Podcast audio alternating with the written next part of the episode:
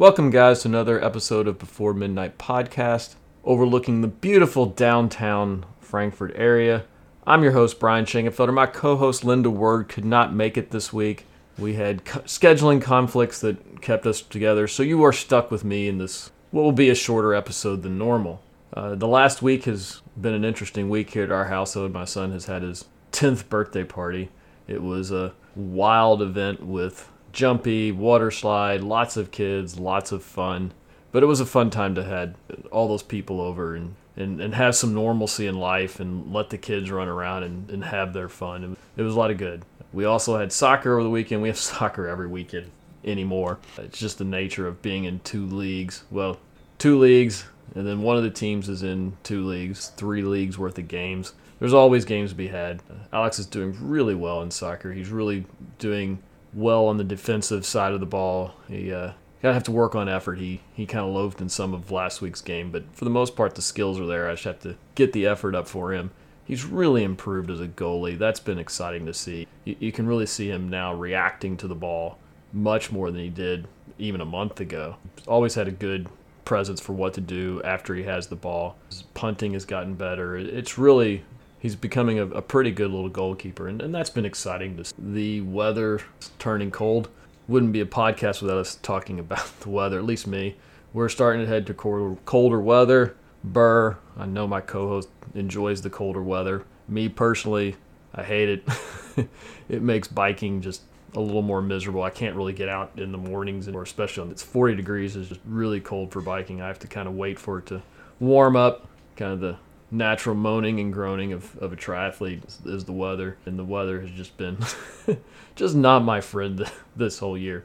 Between triathlon and coaching, heck, I've got my own soccer team or the Y team. We've had four or five practices. Two of them have been rained out and had to be rescheduled, which is not ideal when you're got a whole new group of kids and you're trying to teach to, to play some soccer. Uh, it's just been kind of a crazy time. Anyway, what I wanted to talk about this week in this abridged version is bonking and pacing. This kind of comes back out of my one more final thought from my race and how I just didn't really have a, a good punch at the end. And that got me thinking about uh, pacing in general and how important that is for triathletes to understand and kind of master. It's really not an easy process. I mean, we've all been on, you know, everybody talks about bonking. You've everybody's been on a long ride who's been in the sport for a while, where somewhere near the end of the ride suffers a bonk. And that means they just lose their energy, they can't finish strong, they can continue on. But at the end of the day, that's just the body beginning to stop operating because your pacing has been bad. You people call it a bonk, but it's not really a bonk. If you want to see a bonk, a true bonk was captured by I don't remember which channel had the 1982 Ironman when Julie Moss truly bonked at the end of the race, where she actually ran out of glycogen. Because bonking is actually a term that comes when you run out of glycogen and your body just shuts down. Julie Moss suffered it in one of the most famous end scenes of an Ironman, where she's in the last mile. She completely loses bodily function. She can barely walk. She's stumbling. She has almost zero control of her body it was kind of a heartbreaking scene at the time. It also was one of the scenes that really thrust Ironman into the national conscience as well. I'll put provide a link to the video of it. Uh, maybe we'll embed it in our uh, a little snippet of it of her actually bonking. For most people, when they're going out and doing that long ride and they come up short at the end of the ride, or they're at the end of the race and they are fading down the line, they always call it bonking and they're like, "Oh, I should have just eaten more. I didn't eat enough." And that's really not what happened. you didn't really run out of food. It's a true bonk of running out of food becomes one of those things that is ugly and very rarely actually occurs. What usually happens is you've reached your fitness limit for that day and your body naturally slows to protect itself from suffering further damage because the brain is a very powerful organ of the body. It controls all of your functions. And basically, what happens is once you've reached a certain level of fitness, the body will slow you down to keep you from hurting yourself. Because if you were just to continue on, you'd tear muscles, and you wouldn't be able to function again and could potentially seriously damage yourself. So the body will self correct for you, even though you may want to go hard and continue on down the path. The body's like, no, no, it, we really can't do any more of that because you're going to hurt. It's generally not a food issue. Most people think it's a food issue, but it's really not. It's just a pacing problem. You went out too hard, too fast for the distance you wanted to do. If you're on like a two or three hour bike ride and you're fading at the end, you probably went out too fast. You probably were going out with, especially if you're going out with friends. The friends take the pace. They might be a stronger cyclist than you. They go out a little hard early. You're following along. It doesn't really always feel hard, but it is. And that creates this continuing fatigue that will cause you to suffer at the end of a of a long bike ride or a triathlon race or whatever you're doing. And personally, I, have and personally, some, pacing is something I didn't always get. It took me a long time to realize that pacing is the key to making it through a workout, and it's not that I, oh, I just ran out of fuel or, or whatever at the end of the race. It, it really came from learning to race. I remember my early races where I would go out and I would bike so hard. And then the run would always just kind of come in. I never could run anywhere near what I trained at it, it was always kind of that struggle bus at the end to run.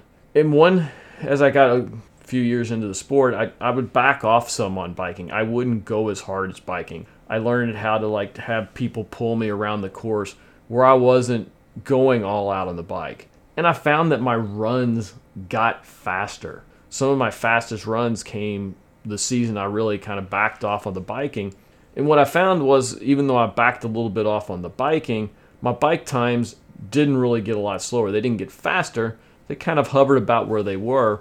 But my runs went from 48 minute 10Ks to 44, 45 minute 10Ks. I picked up th- three minutes on the run where the bike was, you know, I, I, I might have maybe lost 30 seconds on the bike, but I picked up three minutes on the run. All of a sudden, I'm net two or three minutes faster. And it was all because I learned to better pace myself in a race. So the question really becomes at that point how do we know, how do we go about learning how to pace? What do we do to get that pacing right? And really, there are no easy answers to this problem because it's so dependent on what is your level of fatigue coming into the day. It's dependent upon kind of how you're feeling that day. It depends on what your fitness levels are. And there's no easy answer because what one day I can go out and say run an eight minute mile, no problem. The next day, a nine minute mile might feel a struggle. So if I try to do that eight minute mile in a day when a, you know eight and a half nine feels like a struggle, I'm not going to have a good result that day. I'm going to bonk fairly early in that run because it's just too much for the body. The reality of it is you have to experiment with different pacing techniques in your training. And mostly, it really comes down to a feel for what different levels of exertion feels like at a thing. Because if I, I can look at power on my bike computer and I know I want to what my threshold is, I know where I can ride. I kind of have to know, like on a good day, what that feels like that's that feeling I want to capture on race day. I don't want to go beyond that.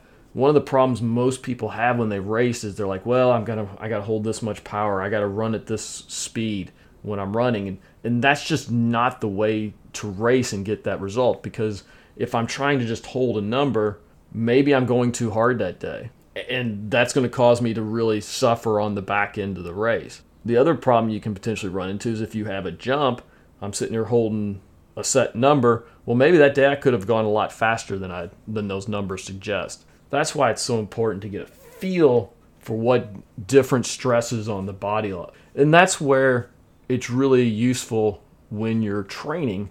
That hey, I'm going this pace. What does it feel like? How am I feeling today? Is this a good day, bad day? A lot of times you see that in the data. If if I'm doing like interval works on the run, did I fade at the end?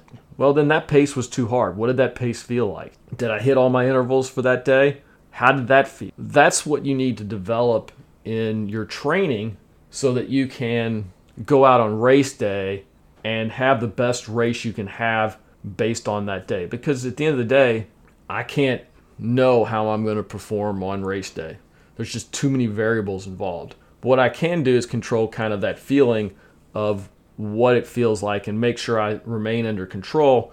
Therefore, I can have the best pace race and I don't fall off at the end because falling off at the end is where you lose just so much time in this. So it's just something you're going to have to go out and learn with experience. Unfortunately, it's not something that I can say, hey, here's a, a, a fast rule for. You're actually going to have to pay attention while you're training to how the body is reacting to those stresses so that when you get into a race day situation, you can pay attention to your body and not necessarily the data. I mean, this is one of the reasons why so many athletes out there will cover their power meter, will cover their watch when they race. They want to collect the data for post race analysis, but they don't want to have that data affect their race because they're, oh my gosh, I'm not going where I'm supposed to be, or I'm going too fast. I'm, I'm going to fade at the end because I'm going too fast right now. You want to race on that feel and not the numbers. And that's where you have to use training to provide some guidance.